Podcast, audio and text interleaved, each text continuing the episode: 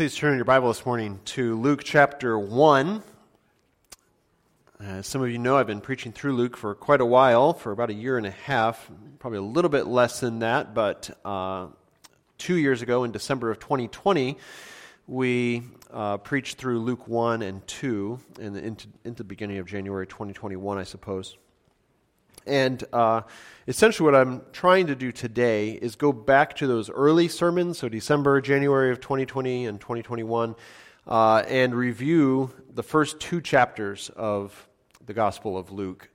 Uh, the main reason I wanted to do this was that uh, I wanted to show how many of the threads that we see in the week to week expositions of Luke have their roots all the way back in the very beginning of the book. That these are not new ideas, that actually Luke masterfully wrote this book in such a way that there are uh, threads that go from the very beginning of the book all the way through and culminate beautifully in chapter 24. So I kind of wanted to explore some of those threads with you. But I will say that what I'm trying to do today uh, feels a bit like being a tour guide at Gettysburg and somebody hopping in your car to tour the battlefield and telling you, yeah, I've got like four hours. So if you could show me the whole battlefield today, that would be great. If you've ever been to Gettysburg, you need like three days to see some of the things.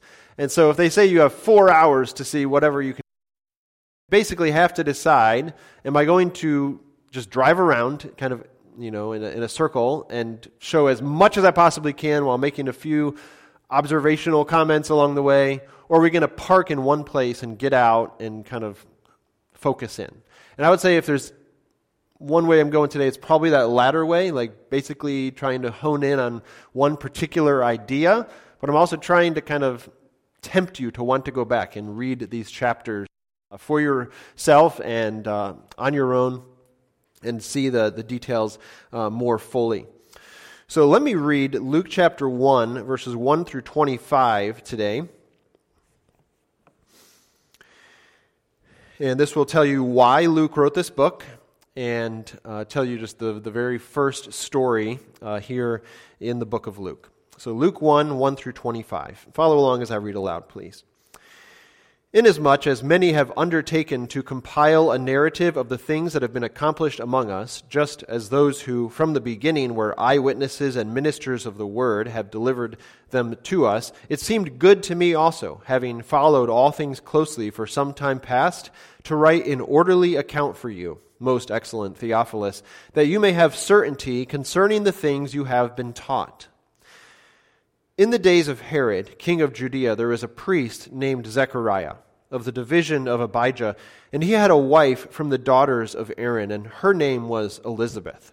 And they were both righteous before God, walking blamelessly in all the commandments and statutes of the Lord. But they had no child, because Elizabeth was barren, and both were advanced in years. Now, while he was serving as priest before God, when his division was on duty, according to the custom of the priesthood, he was chosen by Lot to enter the temple of the Lord and burn incense. And the whole multitude of the people were praying outside at the hour of incense. And there appeared to him an angel of the Lord standing on the right side of the altar of incense. And Zechariah was troubled when he saw him, and fear fell upon him. But the angel said to him, Do not be afraid, Zechariah, for your prayer has been heard, and your wife Elizabeth will bear you a son, and you shall call his name John. And you will have joy and gladness, and many will rejoice at his birth, for he will be great before the Lord, and he must not drink wine or strong drink, and he will be filled with the Holy Spirit, even from his mother's womb. And he will turn many of the children of Israel to the Lord their God, and he will go before him in the spirit and power of Elijah to turn the hearts of the fathers to the children, and the disobedient to the wisdom of the just, to make ready for the, peop- for the Lord a people prepared.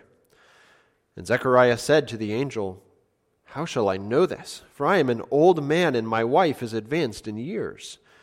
And the angel answered him, I am Gabriel. I stand in the presence of God, and I was sent to speak to you and to bring you this good news.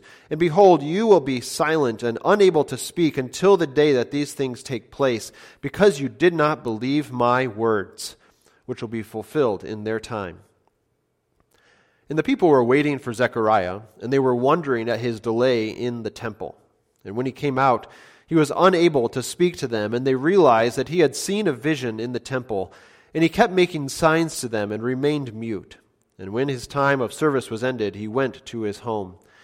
After these days, his wife Elizabeth conceived, and for five months she kept herself hidden, saying, Thus the Lord has done for me in the days when he looked on me to take away my reproach among people. Several years ago, the This American Life podcast uh, produced an episode that especially caught my attention. I don't listen to a ton of their podcasts, but some are particularly interesting. And uh, I believe this podcast is actually one of the most popular in our country, something like 10 million listeners every month, uh, from what I understand. The episode I listened to, though, that especially caught my attention was called 129 Cars.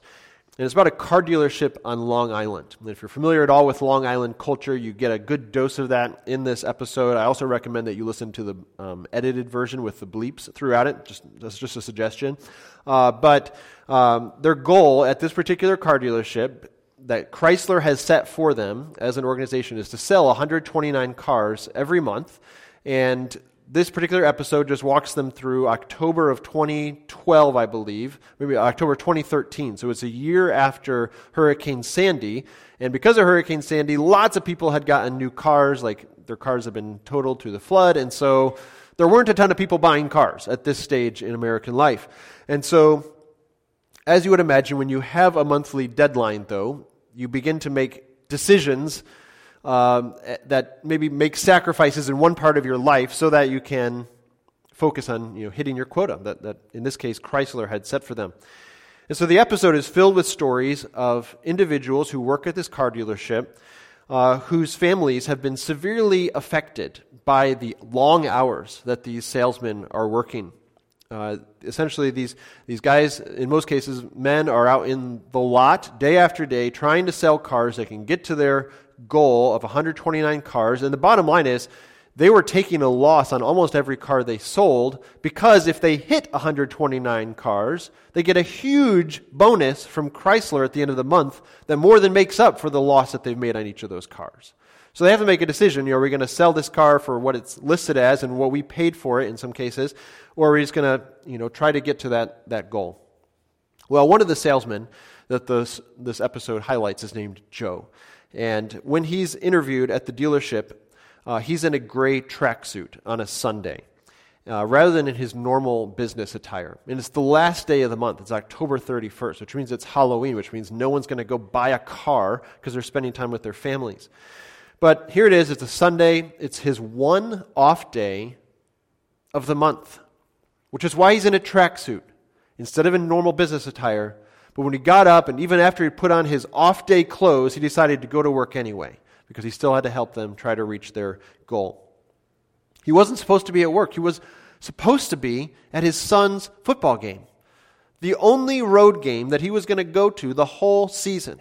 He had missed most of his son's games for the whole season, so he had promised his son that he was going to be there for this particular road game. And instead, he's in the parking lot in his gray tracksuit, off day clothes. And he knows that his son, right at that moment, is looking up in the stands looking for him and just kind of shaking his head, like, well, kind of typical. Dad's not here.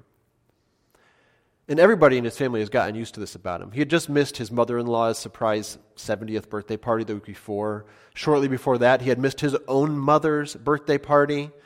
It's become somewhat of a family joke that Joe's just not going to show up. He's not going to do what he said he's going to do. He can make all the promises he wants. He can say, I'll be home in 20 minutes, and he'll be home in several hours. Perhaps you know someone like this who is untrustworthy, who says one thing and does the opposite over and over again. They say they'll do something in particular and they never do it. They say they'll show up and they never show up. And we would all agree that it's not fun to have to deal with someone like this. It's actually a nightmare for many of us to have to handle people like this. But we would also agree that while it's bad to not be able to trust that we can take a person at his word, it's even worse to wonder whether we can take God at his word. And you might think, like, come on, man. Like, I'm a Christian. Obviously, I take God at his word. That's what it means to be a Christian, to believe what God says. But I'll just ask are there any particular ways that you don't believe what God has said. Have you ever thought, well, I know the Bible says that, but surely that can't be what it means? It's certainly not been true in my experience. Like, my life would tell that that part of the Bible is not true. Have you ever complained? Complaining is basically saying God is not being good right now, which means that I'm disbelieving the promises or the, the statements that God is always good. Have you ever given in to a sin habit because you thought, well, I have to have this, and God's not giving it to me, so I'm going to get it my way. That's not taking God at His word.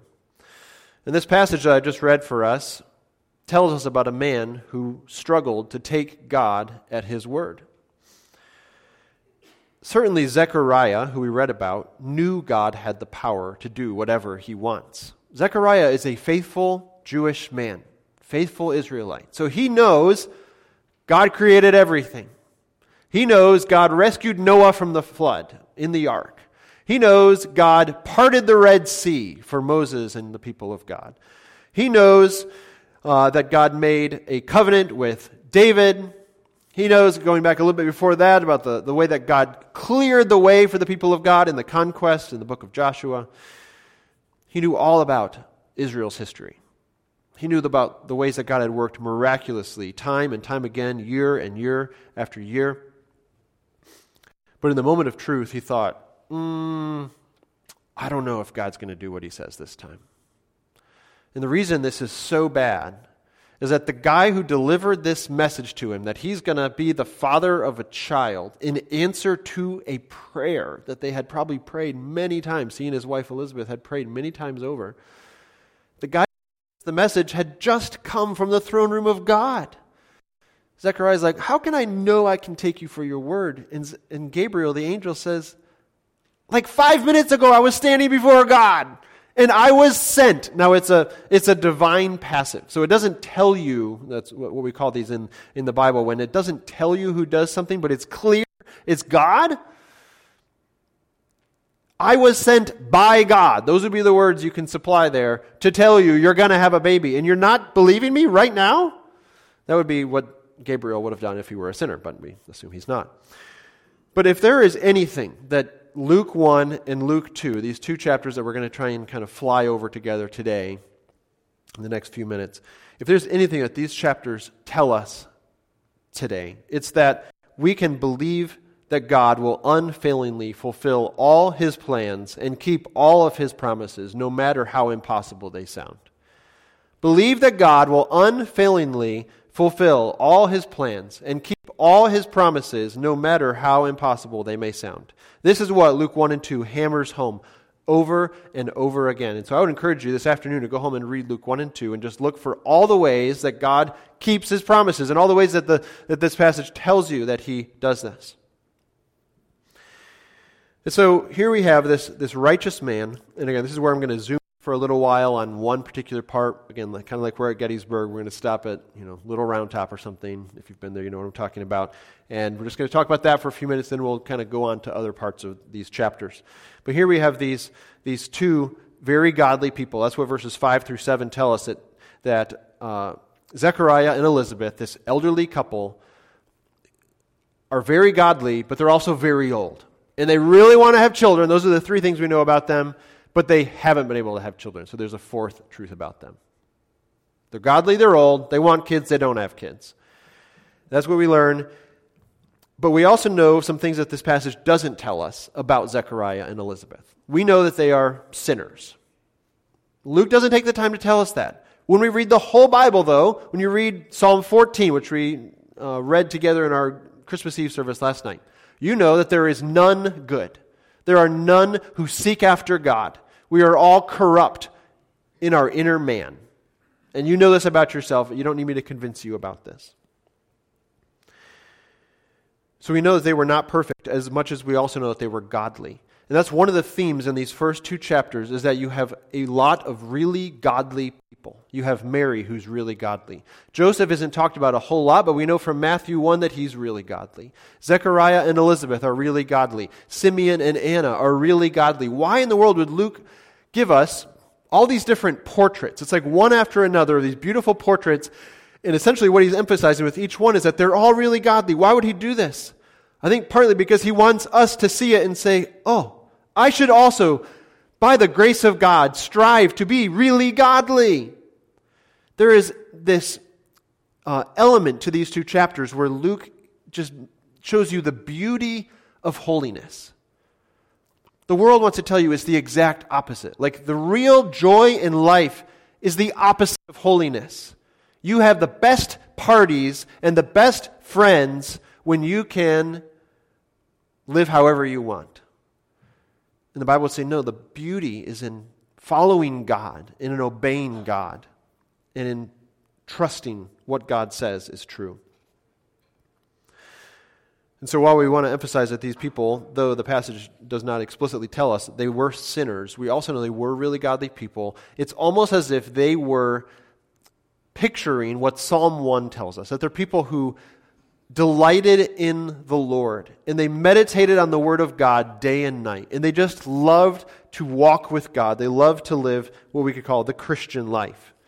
They faithfully believed the promises of God. And they knew that they were saved only because of their faith in God.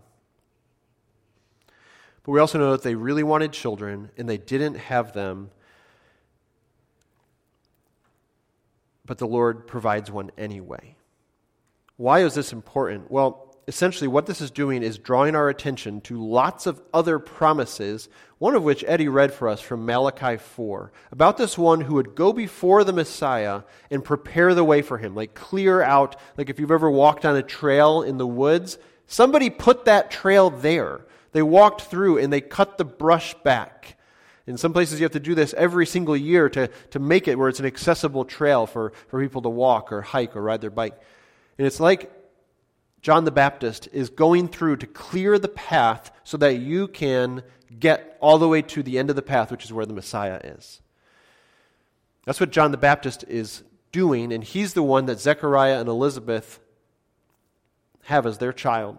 And so what we see is God kind of breaking back into time. What we know is that there's about a 400 year gap where God is not communicating to his people. That's a really long gap after you had come through times with Elijah and Elisha, and of course you had Moses and Joshua, and all these times where God is speaking to his people, and now you have this silence. What's going on? And now he's breaking back into time, speaking directly through an angel to his people and saying, I'm going to keep my promises. This is what these chapters emphasize for us. And so we see in, uh, in this passage that Zechariah had been praying for a child, and Elizabeth had been praying for a child, but they had probably given up.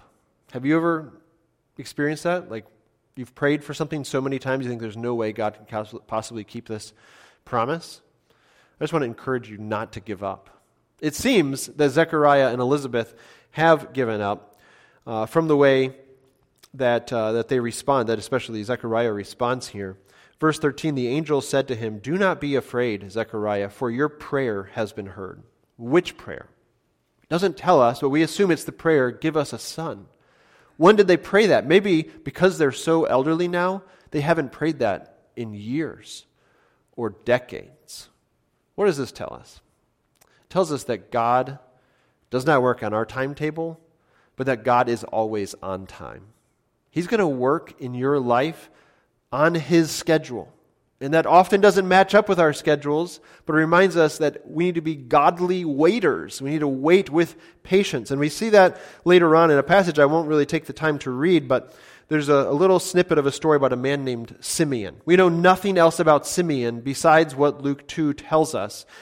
And one of the things we learn about Simeon, and again, I could list off like the five or six things that the, are truths about Simeon but one of the main things we know about him is that he was waiting patiently for salvation, for the Messiah to come to God's people. And we also know that it had been revealed to him, again, possibly through an angel, as those have been so common here in Luke 1 and 2, that he would not die physically until he saw the Messiah with his very own eyes. That's quite a promise that God had made to him. So he was just kind of living each day in full expectancy that God was going to keep this promise, and he was waiting patiently for God to do this. So, a beautiful example there. Again, another godly character who says, when, when he holds Jesus in his hands in the temple after a few weeks of Jesus' life, he says, Lord, now you are letting your servant depart in peace according to your word. What's that according to your word part mean? It means God has kept his promise again. Do you, do you know who else in this passage uses the phrase according to your word? It's Mary. After she hears what God is going to do for her, giving her the privilege of bearing uh, and giving birth to this, this child who will be the Messiah, who will keep all of God's saving promises, she says, Lord, let it be according to your word. You're going to keep your promises. I'm simply your servant. And when I think of those, those words that Mary says, and again, I'm kind of having to like fly from one passage to the next here, so I'm not even going to read the, the passage where she says this, but essentially, she, she says, Lord, I, I'm your servant. Do with me as you want to do with me. And it makes me think of the story The Hobbit by J.R.R. Tolkien, where Bilbo Baggins has been given this mission, you know, this wizard Gandalf shows up with these weird elves. I think there's 12 of them. And they're saying, We're going to go find this dragon and this gold that he's sitting on, and we're going to go and, and rescue this gold. And let me just read this section to you. I absolutely love it. It's one of my favorite parts of this, of this book. Uh, Bilbo says, First, I would like to know a bit more about things he said, feeling all confused and a bit shaky inside, but so far still tookishly determined to go on with things. I mean, about the gold and the dragon and all that, and how it got there, and who it belongs to, and so on and further. Bless me, said Thorin, one of the elves. Haven't you got a map, and didn't you hear our song, and haven't we been talking about all this for hours? All the same, I should like it all plain and clear uh, said Bilbo obstinately, putting on his business manner, usually reserved for people who tried to borrow money off him, and doing his best to appear wise and prudent and professional and live up to Gandalf's recommendation. Also, I should like to know about risks, out of pocket expenses, time required, and remuneration, and so forth. By which he meant, what am I going to get out of it? And am I, going to come back alive? Important questions. And Bilbo wanted to know these answers before he decided whether he was going to go on this mission. And Mary's just like, All right, Lord, let it be according to your word. I am your servant. I will be humble before you and just do what you have called me to do. What an example for us. We see one of the other themes that we see here in this passage. Let me just kind of give you the, the big idea here again. You can keep, you can trust that God will keep every one of his promises. He will fulfill every one of his plans. Particularly, this passage is pointing out that God is keeping his saving plan. And it's showing us, like a diamond that you look at from a variety of different angles and see different facets of the beauty. We're looking at it from a lot of different angles, from the perspective of lots of different people involved in this story. So, you know, from the, from the title of the sermon, maybe you could look at this and say, okay, so glory to God in the highest. That's quoting a line from the angels in Luke 2. Maybe you could ask the question why should we glorify God? What has God done that is praiseworthy here? And we see many aspects of this in the way that he keeps his promises. He designed and he accomplished the plan of redemption. That's what this whole passage is about. It's just another way of describing what this passage is all about. He uses unlikely people to do his work, like a couple who can't have children, like a young woman who's never had sex with a man, like angels, like shepherds. And you could go on and on. And why do I draw our attention to this? Because if you fast forward through the next 19 chapters of Luke, which we're next week or the week after, we're going to start preaching Luke 20, up to this point, who do you see God using in the book of Luke? More unlikely characters, like Peter, like Zacchaeus, like rich people, like poor people, like prostitutes, like children. And you could go on and on. And in every one of those cases, it's like, here's 100 people. Let me pick the least likely one out of that group. And why does God keep doing this? To bring himself glory. So that you will respond by wanting to give him glory. In so doing, another way we can say this is that God is the God of the impossible. And we see this particularly in chapter 1, verse 37, where again the angel is speaking to Mary. Let me read verse 35 through verse 38 here of chapter 1. Mary is responding to this news that she's going to give birth to this baby. And the angel answered her, The Holy Spirit will come upon you, and the power of the Most High will overshadow you. Therefore, the child to be born will be called Holy, the Son of God. And behold, your relative Elizabeth, in her old age, has also conceived a son. And this is the sixth month with her who was called barren. For nothing will be impossible with God. And here's that quote I, I read a few minutes ago. Mary said, Behold, I am the servant of the Lord. Let it be to me according to your word. And the angel departed from her.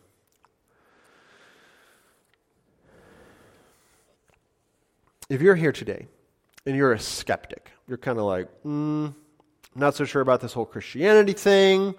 I've heard a lot of this. Maybe this is the time of year when you come to church, and we are so glad that you have come to church today.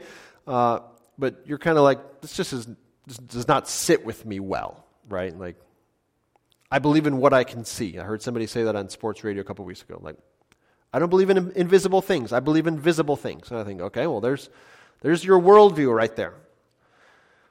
But if you're here as a, as a skeptic, someone just kind of asking questions about what the strange people at Brainerd Avenue Baptist Church believe, we want to encourage you to take this passage at face value. Just believe what it says. Just uh, read it as you read something else.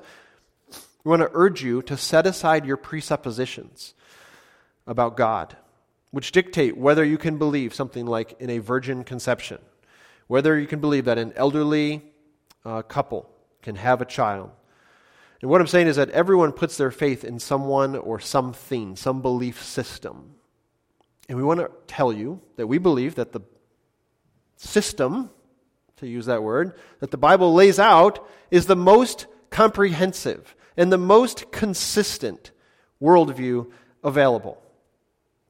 You have a worldview, whether you realize it or not. You have a story that you believe about where the world came from, and what's wrong with the world and what would make the world a better place and what the world would look like after that solution has been put into place. You have a story, you believe about that. Sometimes the stories make more sense than others. Like, you know, your spouse's story might not make as much sense in your mind as your, as your story does. But what I'm saying is, you have a worldview. That's what a worldview is a way of describing where people came from, What's wrong with the world? What would make it better? What the world's going to look like when that solution is fully implemented. And what I'm telling you, you can summarize that into four words creation, fall, redemption, new creation. In other words, the Bible tells you this story, and you can believe it. You can take it at face value. Because the Bible tells you everything that is true and everything that is important, everything that has happened that's important, everything that will happen that is important. And what I'm telling you is that the people in this story had a biblical worldview. Mary had a biblical worldview. Simeon and Anna had a biblical worldview. Elizabeth and Zechariah, even though he failed to believe the word of God here in this, in this case, they had a biblical worldview. They believed that it was worthwhile to obey God, to follow his word. And so, what I'm saying is that their worldview was the right worldview. They understood where they came from and what was wrong with the world and how God was going to fix it. But these people didn't come to this conclusion because they were born that way.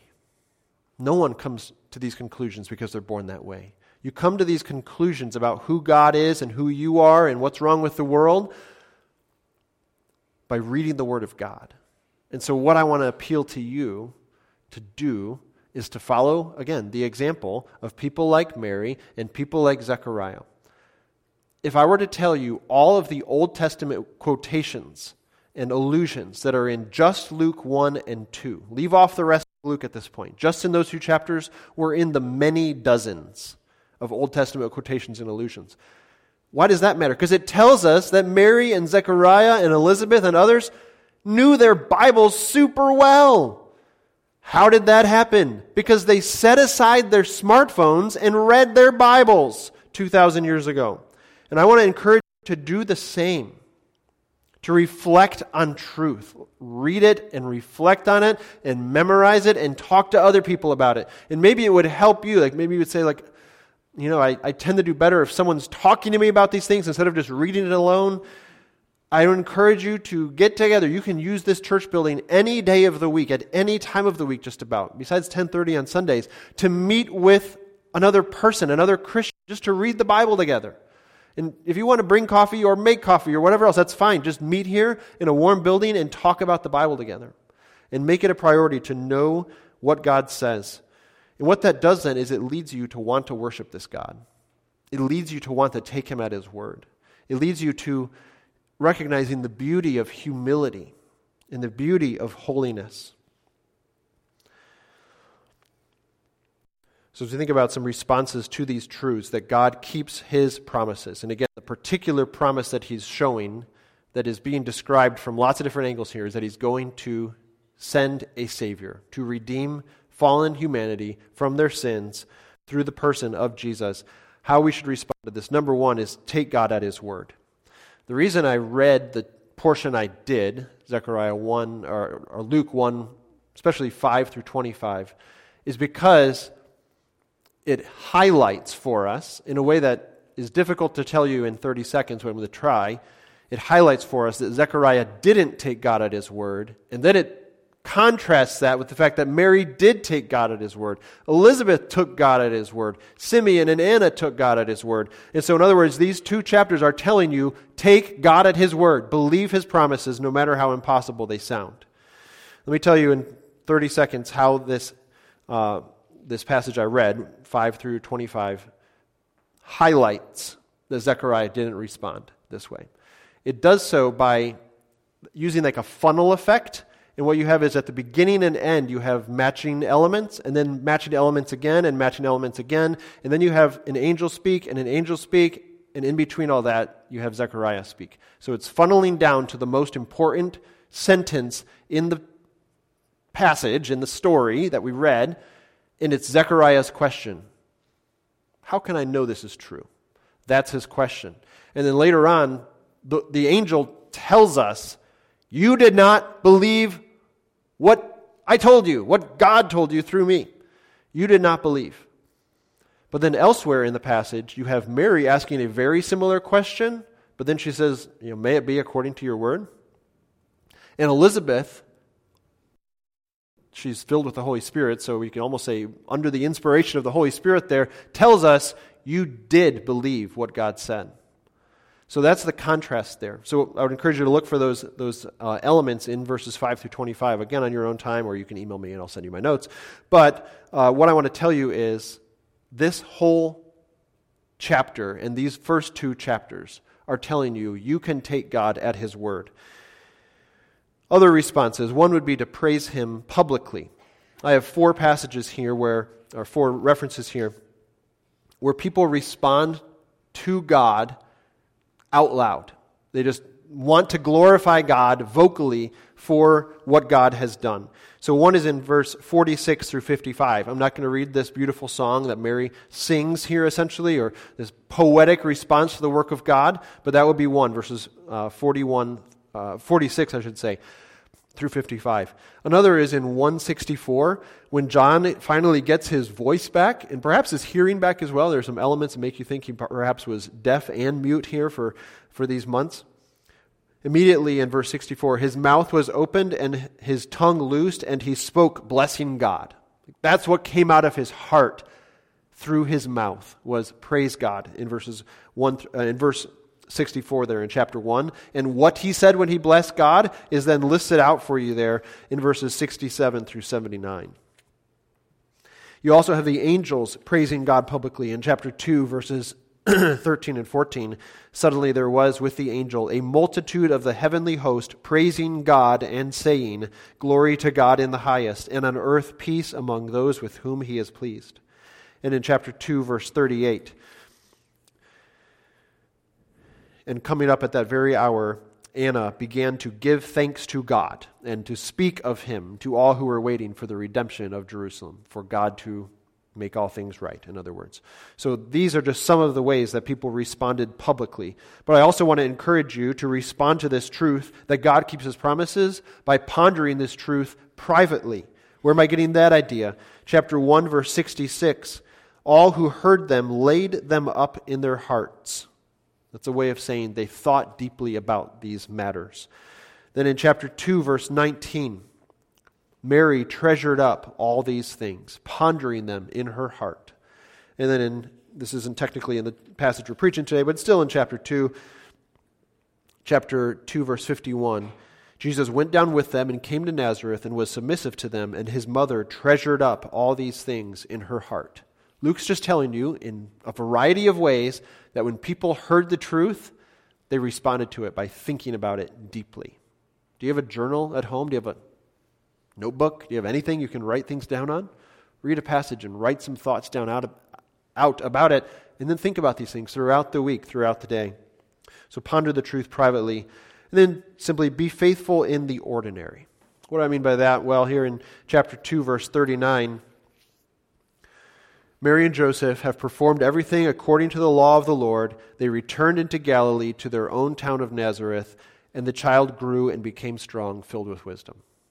What do we have there? We have invisibly an element of Mary and Joseph doing their job. God didn't drop in their lap a manual about how to raise the Messiah child. like, that would have been really nice. I'm sure they would have appreciated that. Instead, what they did was they did their job. They changed Jesus' diapers, they fed him, they taught him how to read and write, they played games with him, they helped his siblings learn how to relate to their perfect sibling. they had family worship, they taught the Old Testament to Jesus and to his family. They had family worship together. They did their job. And I just want to urge you to do your job, to fulfill your responsibilities that God has given you at this stage in your life. Maybe this stage in your life is your retirement stage. Maybe it's the parenting stage. Maybe it's the still working but children out of the home stage or anything in between. Be faithful in the ordinary.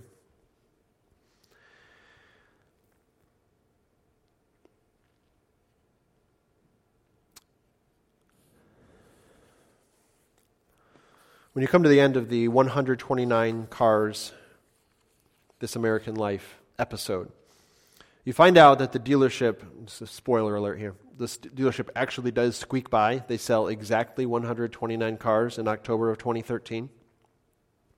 And they made the last sale right before they closed. And they even say, like, what dork wants to drive a car out of the lot at 10 o'clock at night? Okay, if you want to do it, that's fine. It helps us reach our goal. And so they, uh, but it was amazing how they pulled this off. There were lots of crazy situations in the last day or two of the month. But you also hear right at the end about another one of the guys getting a text from his wife, and they're fighting, and they're having this fight over text. And every time he gets another negative text, you can just hear him sigh, Oh my goodness, she, she won't let up. And the issue was she wanted to know when he would be home, of all things, as a, as a spouse. And uh, he feels that's unreasonable. You know, if you wanted a guy who had a predictable schedule, maybe you should have married a guy who works nine to five. Instead, you married a car salesman. Like, this is what you signed up for, is what he's telling his wife. All she wants to know is that he'll be home when he says he'll be home. She wants to know she can take him at his word. In, more, in her mind, that's more important than meeting a sales goal selling that 129th car did not help any of those guys have happy marriages or suddenly become wonderful fathers or mothers. What I want to stand here to tell you today is that no matter how impossible it may sound, when God tells you He's going to do something, He's going to do it. And just yesterday, I had this experience where I, I experienced, where I believed with fresh eyes in the return of Christ. And this happened because I was sitting on the couch in front of the fireplace with Andrew. He likes to snuggle. I like it when my kids like to snuggle. It's a delight, especially on Christmas Eve. And we're sitting there snuggling, and I said something about, well, when Jesus returns, da da da da. And I can't remember what it was. And he just looked over at me and goes, Daddy, will Jesus return after we die? He asks all the time about what's going to happen after we die. And I said, Well, maybe. But he could also return really soon. We don't know when he's going to return. And just try, and he just kind of went, oh, okay. He kind of looked off out the window, like kind of pondering this in his heart, as he's supposed to do with truth. And just telling a five year old, Jesus is going to return, maybe before we die, maybe after we die. It just helped me see it through fresh eyes and believe it with refreshing joy.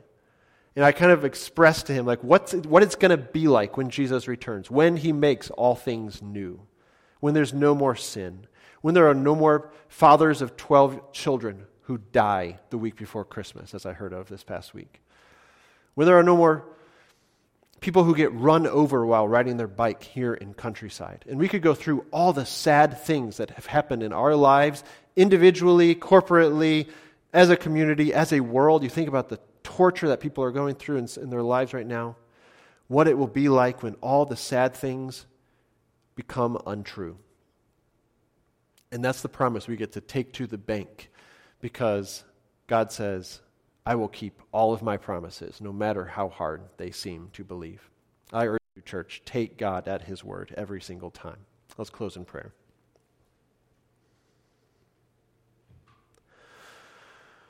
Our Father, we want to thank you this morning for being trustworthy. You do all you say you will do.